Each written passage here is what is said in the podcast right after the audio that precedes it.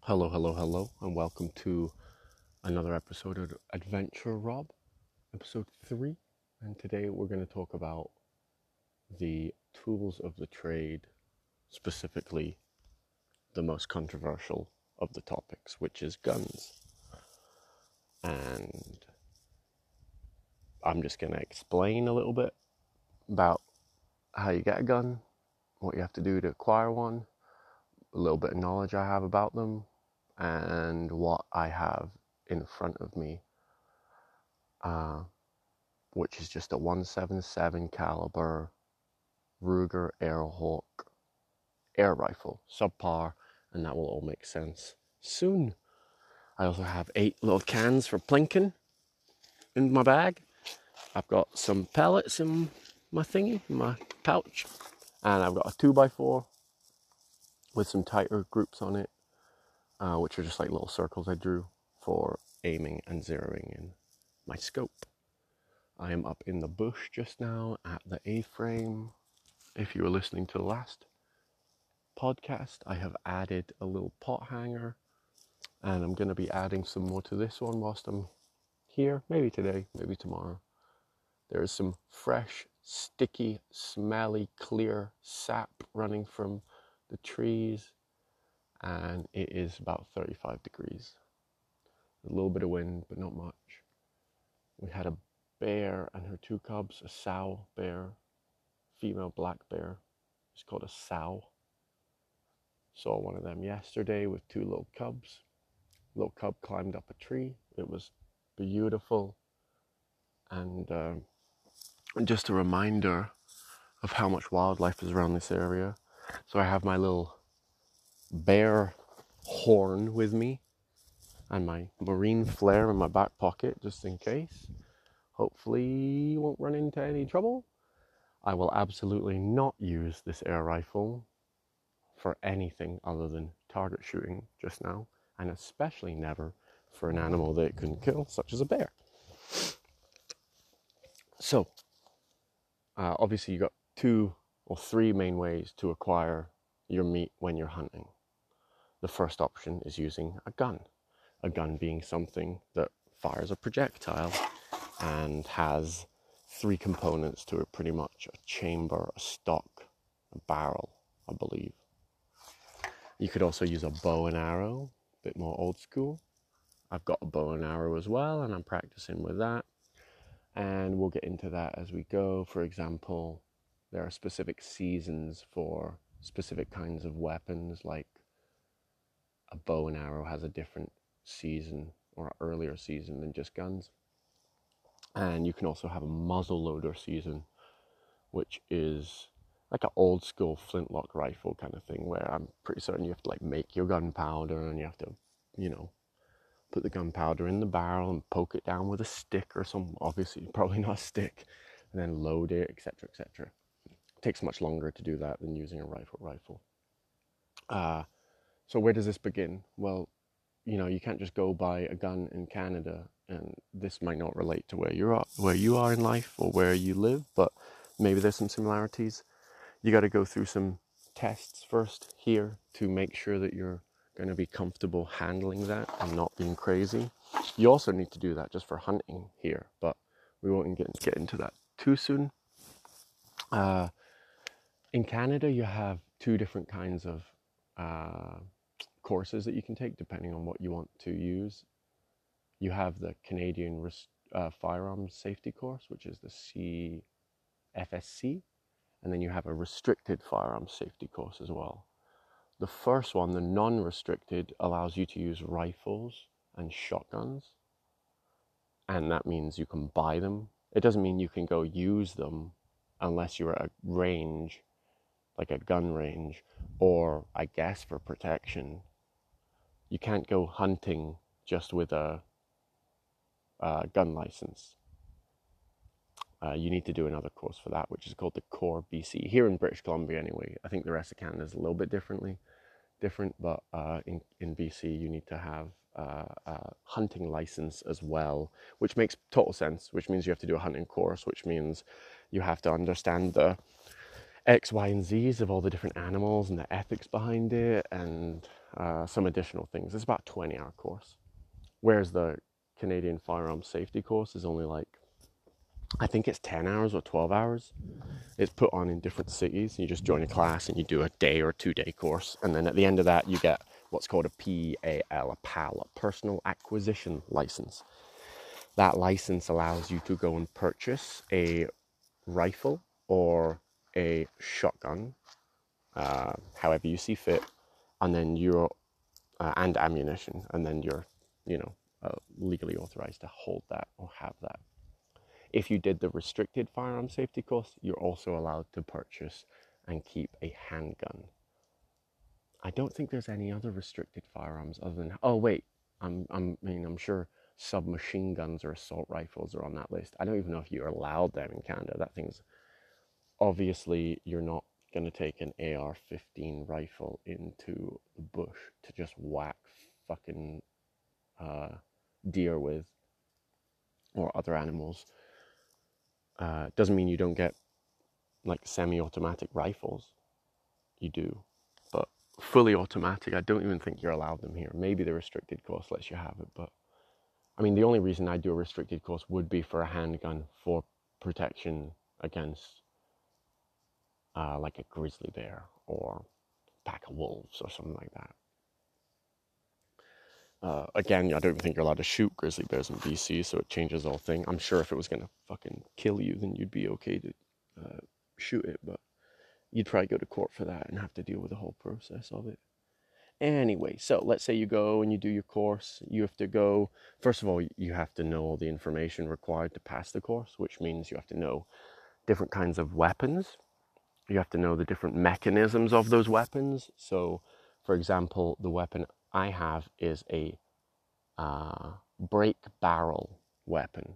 You get bolt action, you get oh shit, what are the other ones? I'm just trying to remember this. I just did this online course recently about it hopefully within like the next couple months I can go and do the real one, have more information. No, I know and will know more about it, but you get muzzle loaders, you get pump action, you get uh, bolt action, break barrel, and I think there's another one. I think there's five. I can't remember what the other one is though. But pretty much that's all discussing the mechanism in how the bullet gets into the chamber ready for firing. I never knew this. Like, it was crazy to find this out. Do you imagine like an ammunition round, like a little ammunition that you'd see on a classic TV program or a game or something like that? And it looks like, you know, a finger with like a gold tip at the end and a big casing, shell casing. Well, the only bit that fucking fires out of the gun is the tip of it. I didn't know that. I thought the whole thing fired out, but it's just the tip. The rest of it is like what gets hit by the piston or the the action of firing is like you know gunpowder for example it just bashes into that or hits it and then it fires that little tip piece out i thought that was wild when i found i didn't know that at all. I had no idea that that was the case but cool to know. That's probably why in rambo you see all those shell casings go flying out of his minigun and just popping off and he's like but yeah. So uh, you have to complete the test before you're allowed to buy a gun and then you have to complete the core course before you go and hunt an animal. Unless that animal is schedule c on the wildlife list in the province that you're in in bc there are a few schedule c animals which are basically what they're discussing is invasive animals. So you get eastern, eastern gray squirrel, uh, eastern fox squirrel, the nutria, which is kind of like a beaver with a big old tooth on the front of it. It's like a water rodent, massive one. They're here. Uh, a European starling, it's kind of bird.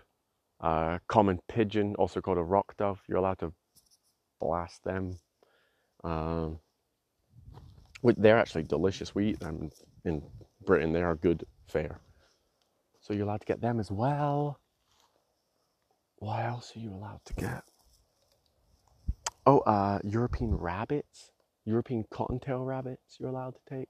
Anyway, so obviously, when you start thinking about taking the uh, an animal's life, identification of that animal becomes very important. That's why you have to do a 20-hour course before you're even able to go and do anything. You have to be able to accurately determine the differences between like a male elk and a female elk, and you even have certain restrictions on then what you're allowed to take. Like it might be a four-point bull, which is a male uh, elk, for example, with four points on his antlers. With a moose, you get more stuff. It might be a 10.4 tine. Tines are like the bottom sections of the antlers that also create points. Anyway, there are restrictions into these things that you have to know. And I mean, the 20 hours isn't enough to uh, to teach you it all. I probably, I did, you know, I mean, I did 10 hours online and I've probably been reading and trying to learn about this stuff for another 30 hours, something like that. So there's a lot to learn. You can't just know that that's a deer. You have to know if that's a mule deer and if it's male and if it's old enough and X, Y, Z. So there's a lot to know just before before you go out there and shoot. And that's not even talking about this the gun that you're that you're going to use. I mean, you need to know the parts of the gun. You need to know how it works, the mechanisms. You need to know how to clean it, how to maintain it, what kind of ammunition to buy, how that ammunition changes with the weight, etc.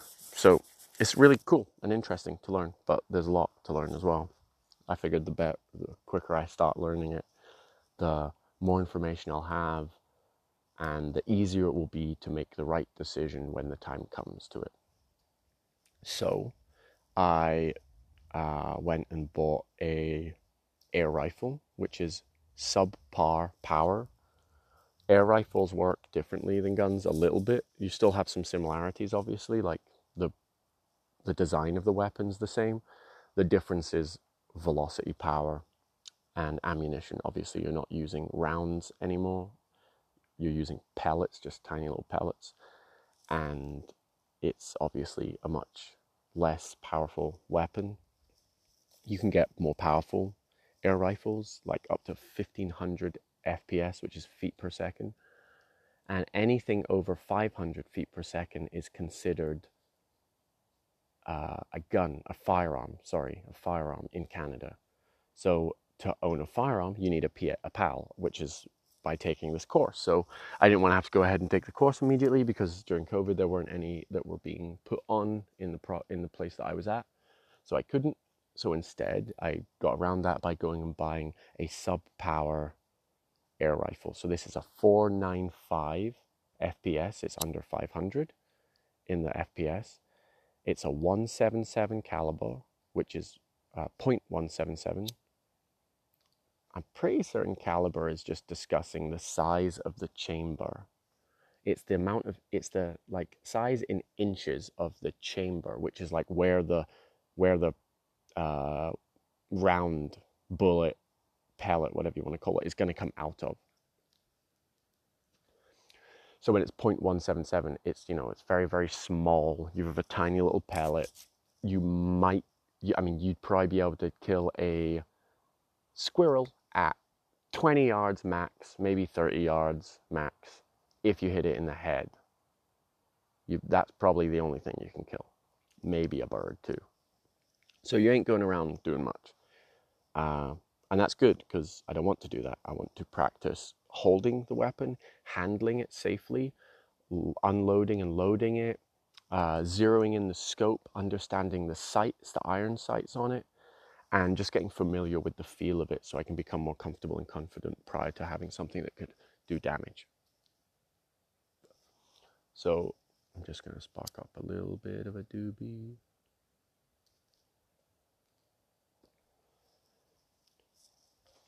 and maybe discuss this one that I have right now. So when you're uh, buying an air rifle, you really have just two types. You can buy a .22 or a .177. The .22 is obviously going to have a larger uh, round, bigger pellet. It has to be the same velocity for me to be able to buy it because I don't have a license, so it doesn't really matter for me that much. yeah, I, I spent days looking online at arguments from people 0.22 to 0.177. What's the best? Blah blah blah blah blah. Whatever. It doesn't really matter right now. I'm just trying to get used to the feel of it, so I can put that to bed. What that might that is going to come in handy when you're discussing a real gun and you're actually going to try and take something's life, because a point you can get you can't get a .177 real gun, but you can get a .22 that's a pretty standard marksman's rifle. And if you were going to do that, that's fine, but you would be restricted in what you can take. You wouldn't want, I mean, I'm, you probably, if you, you could if you wanted to, but I'm pretty certain that you wouldn't want to try and take like a massive moose down if you had that because it just wouldn't be powerful enough. So you might do undue damage to the animal. I might be wrong because someone more knowledgeable than me might say, would probably say that if shot placement was right and you were at the correct distance and you had the correct ammunition, then a 22 would probably be okay, especially with a follow up shot, etc. But I'm just trying to discuss what I've learned so far and my ideas. And as those ideas change, I will just talk about how they're changing, and I'm going to learn too. You know, I don't, I know very little, so I'm trying to learn this. Uh, yeah, and then when you, you know, you start getting real weapons, you can go up to like 30-06. I don't know how that makes sense because it's obviously not 30 inches wide. That would be stupid. But whatever it is, that's the size of it. And that's a really big one. Pretty certain that's massive. And it's like, you know, 10 or 15 different sizes. And then you get different ammunition that goes into these. I have three different kinds of pellet or ammo, if you want to call it, for the for the air rifle here and the way they the way they change is the shape of them, the materials that they're made out of, and their weight. As long as they're the same size, as long as they're that same caliber size, so they're all one zero point you know point one seven seven. How many times have I said that now? They're all point one seven seven, five point no four point five three millimeters or something like that, and X grain like eight grains. You know, they're a little top of me right now you know, that's tiny, tiny weight. The grain, I think, weight, they call it grain for everything. Uh, ammunition is done in grains and, and bow, uh, arrows for bows are done in grains too. So, you know, I have 100 grain arrows, but I don't really think you'd kill anything with that. Maybe like a rabbit if you were good. I think you want to move up to like 200, 300, even up to 500 grain to take down something bigger. I think it goes up to like 750 grain. And I'm pretty certain, what the fuck was it? It's such an, there's so many interesting things in when you start learning about hunting, about why they call things the reasons they call them.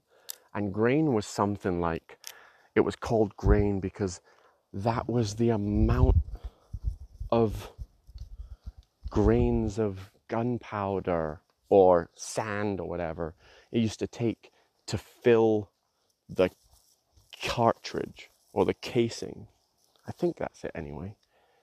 I'll double check and get if I'll correct it another time, but I'm pretty certain it's something crazy like that.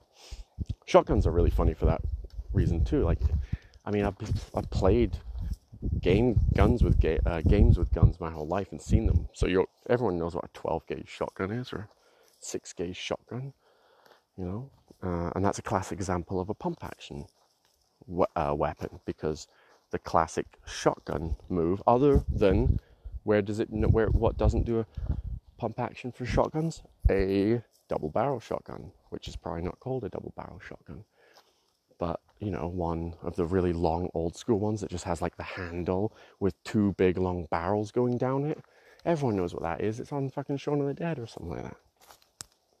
So that little sucker, that is a break barrel weapon shotgun, break barrel shotgun, just like I have a break barrel rifle. But you could also have pump action shotguns. I don't think you get pump action rifles. You do get, here we go, it gets confused. You do get pump action uh, air rifles. Like, I was also specific about which air rifle I bought, got, bought. I bought a break barrel because it's cl- the closest towards a traditional uh, rifle. Air rifles you get have uh, gas canisters on them, like CO2 canisters. They're pissed, they're uh, pressure based. So, but no real gun has that. Or other ones are pump based. You have to like pump it like I'm, I'm not even joking, like a hundred times, kind of like a water pistol when you were eight. So I got this break barrel one for a reason. So yeah, with the shotguns, it's interesting because, uh, like a 12 gauge shotgun, it's called that because the number is the amount of little lead balls are inside each shell that you put that you load into the uh, magazine of the weapon. So, you know, you see people with those like red shotgun shells. They're very different than normal ammunition or other ammunition. They load them in. Inside that is actually little balls, like little lead balls, and that's what hits the target. So a 12 gauge, there are 12. I think this is anyway. There are 12 balls inside there, and I think it always it always uh, weighs up to a pound each. That's what it used to be anyway. So you get, uh, uh, you know, a, for example, a one gauge would be like a pound of weight in a ball, in a lead ball in that shell casing. That's actually not a thing. That's called, uh, I think, a slug shot, which is pretty much just a single big heavy ball. But think of it the other way, like a 22 gauge. You've got 22 smaller balls inside this thing. Whereas a 12 gauge, you have 12 larger balls, a 6 gauge or an 8 gauge. You get, get the picture? So the lower the number, the bigger the ammunition or the bigger the target you could take down, right? The larger the number, like a 12 gauge or a 22 gauge, you might be thinking, like, well, why would I, if I'm using a shotgun, why would I want to use one with uh, worse power, like for example, if that's the way you're thinking of it. But it's not exactly as easy as that. Because believe it or not, and I didn't, shotguns are used for shooting small things most of the time in hunting. I always thought shotguns were for shooting big things. That was my idea of it. My whole life, I was like, oh yeah, shotgun, big thing, bang. You know, all those games you played, Left 4 Dead, you always take out, take down those beefy ones with a shotgun. But no, no, no. On this, it's actually you use shotguns to kill like uh, small game and waterfowl, which are like uh, and, and other migratory birds. So you're talking like ducks, geese, uh, rabbits, other birds. It's crazy. I mean, you also use it for slightly larger things, but anyway, I was shocked to hear that. So you can imagine that although having a lower number for your ammunition for a shotgun would give you a higher power, uh, which means you can take out a bigger thing. You, it's only gonna, it's gonna have a smaller spread. It's gonna hit less of a target. For example, and if you have a higher number, 12, 22, and it actually go, goes up to 401, it's just that's a different calculation. I think 401 birdshot they call it. You would have loads of little balls which would spread out further and further in the area that you shoot, which has a higher chance of hitting more things or smaller things that are moving faster. Makes sense. Uh, yeah, so that's the 12 gauge shotgun and its companions.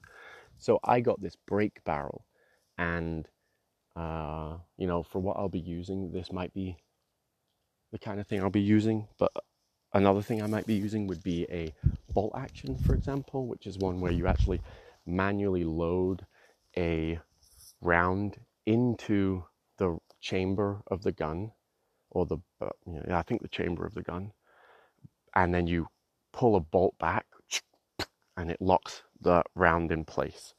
With the break barrel, you actually break the barrel. That's why it's called that. You uh, so I knock down on the top of. You'll hear it here, maybe, hopefully.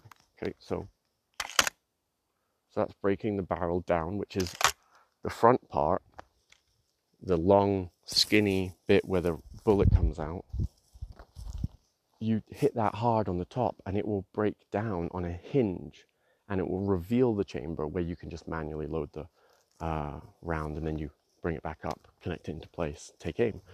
Uh, you get the bolt action, then you get also get like semi-automatic, which have uh, like cartridges with five rounds in it, for example, or four rounds.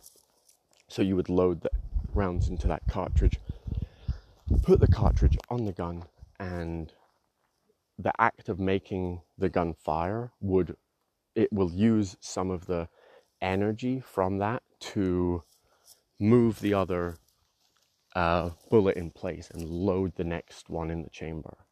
It's a pretty cool process.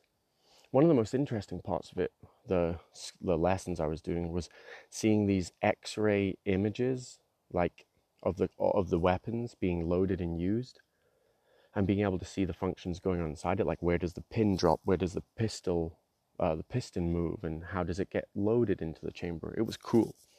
That was the core test, which again I think is a little bit weird. Uh, I understand it makes total sense to teach all these things before people go off into the wilderness. It's the only way around it, to be honest. Around like people just going and destroying uh, or taking things unwittingly. It's nice to have like uh, educational barriers. There's also financial barriers to those educational barriers, which is a little bit more problematic. I think it should be free, which doesn't really make sense, but find a way to make it free and make it free.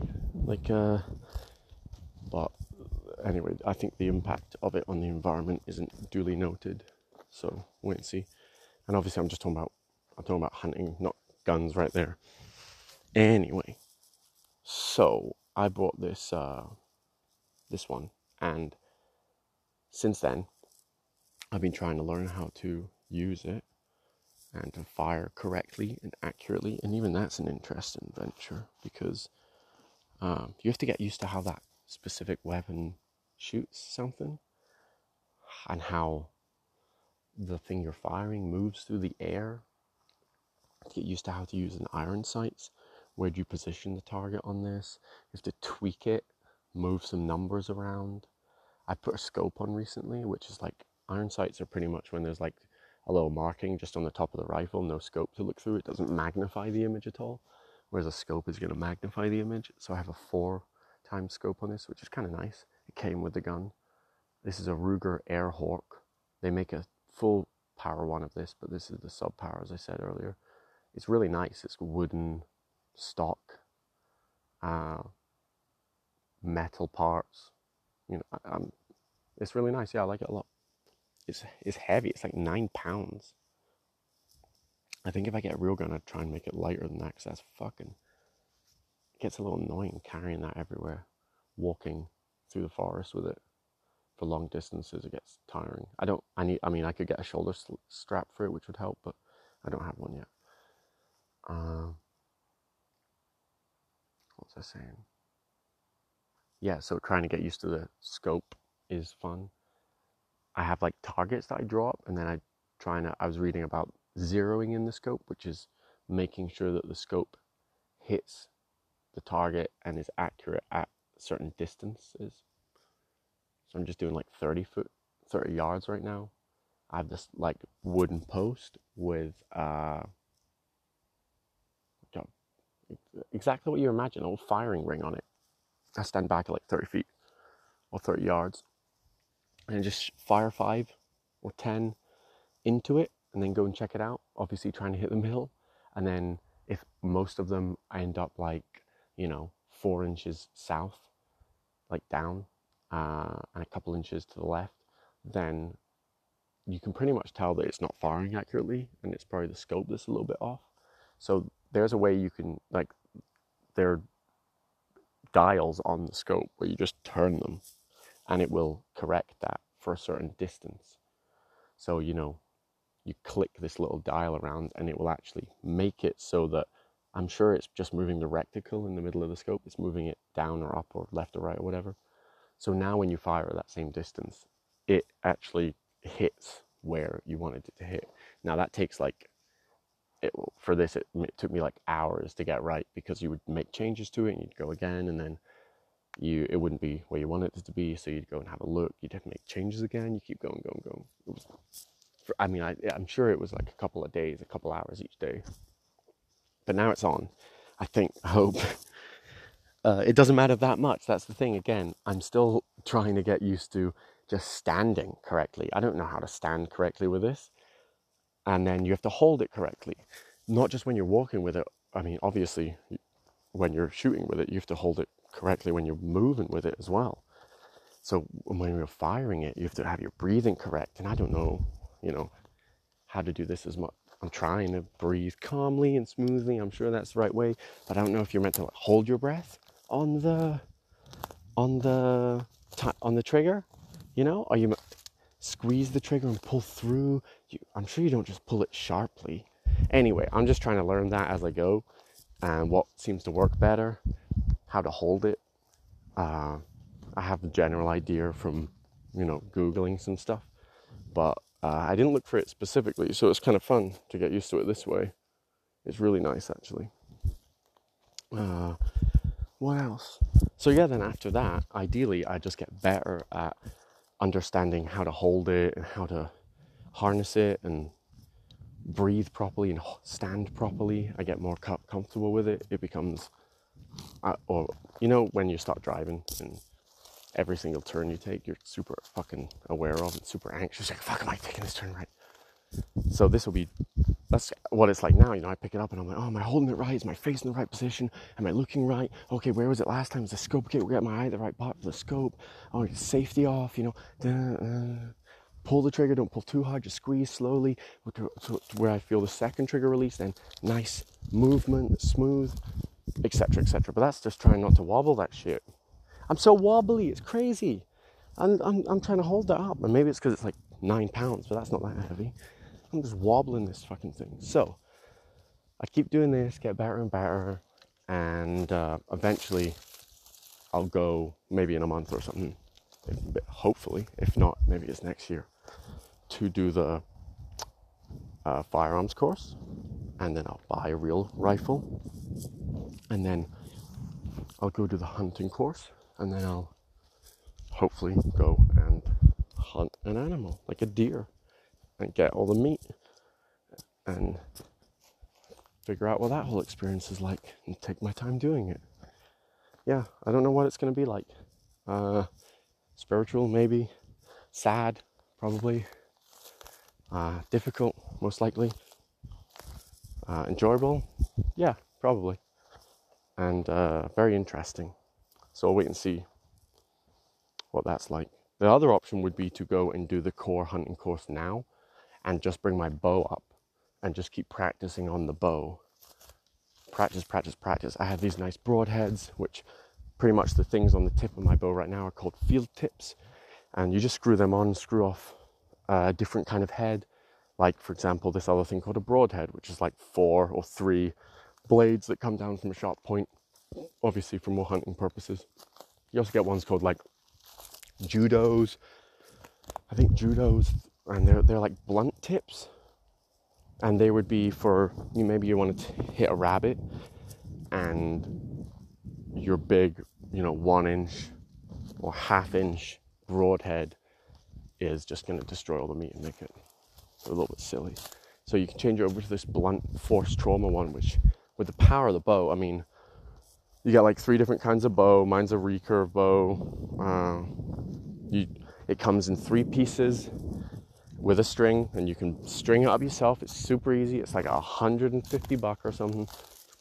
And you know, you just attach it together, and then you string this bow on it. Uh, sorry, you string a string on it. String a string, string, string, string it up, and then uh, you're good to go. You you know, you, there's a couple other things you can do. You put like a rest on it for the arrow to sit on. That would go where you're. I'm right-handed, so I draw back with my right hand. My left hand is holding the bow.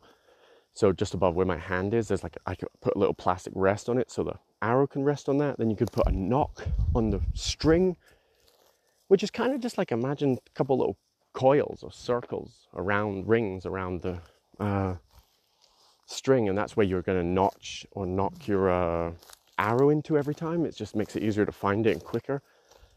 I don't have one of them. Uh, you could put a uh, sight on it, but not like a. I guess you could put a little scope on it if you wanted to, but they have different ones which are like uh, kind of like rangefinder sky- scopes. It's like a. Imagine like a straight vertical line with like a little notch next to it with like a yard indicator on it, and depending how far you are, you can move that to give you an idea of how the uh, air and travel of the arrow, the arrow's flight path is going to be affected uh, by the distance because arrows are really powerful, but at short range. Like I'm pretty certain, certain the best people probably can't shoot much more than 40 yards comfortably. And even for me, you know, I'd probably be. Yesterday I was shooting at 20 yards, I guess. And uh, although it doesn't feel like far away, God, I've only shot like 50 arrows, so it, it's very hard to get them accurate. They just go everywhere. If I can just get them on the six by four foot piece of wood, I'm happy. I don't have to go looking through the bush for them. Yeah, so um, why was I saying that again? Fuck. Yeah, so I could get better at using the bow and arrow, and then I could go hunting. I just have to do my core test, which would be a bit cheaper. It's like half the price of doing all of it together, right? And then uh, I could go hunting with bow, which would be interesting too. And bow and arrow season starts earlier in the year than other seasons because I guess because it's harder to give to for to use a bow and arrow.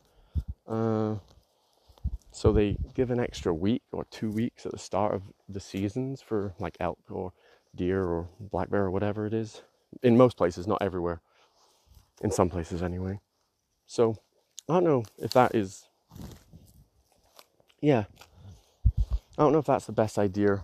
I, I don't think I would be accurate enough by then. By, well, you know, that's September. Maybe it's season opens in September. So how how good can you get a bow, an arrow? How quickly? Four months? Three? Oh wait, how many? I'm terrible with months. That's like two months if I was practicing every single day. Maybe, maybe. But again, I don't want to put myself in an uncomfortable situation that therefore puts an animal in a suffering position or situation. And uh, there is no rush. Don't need to rush this. Just take your time yeah. So uh, anyway, I'm gonna dig a couple holes six feet out, I think, from where the A-frame leader bar at the top sits. I'm gonna dig them in the ground, two of them, like adjacent from the trees that are holding up the pole, all the way out to the reflector. And then I'm gonna try and secure another two poles to that and make like a little den canopy. I'll pack it up from the sides, like real far out now, and put a roof on it is what I'm thinking. That'd be a nice next project. Uh, and I'm also gonna plink some cans and some wood. It's gonna be great. Thanks for tuning in, listening. More stuff to come. That was only a fraction. And uh, all the love. Go adventure. Peace out.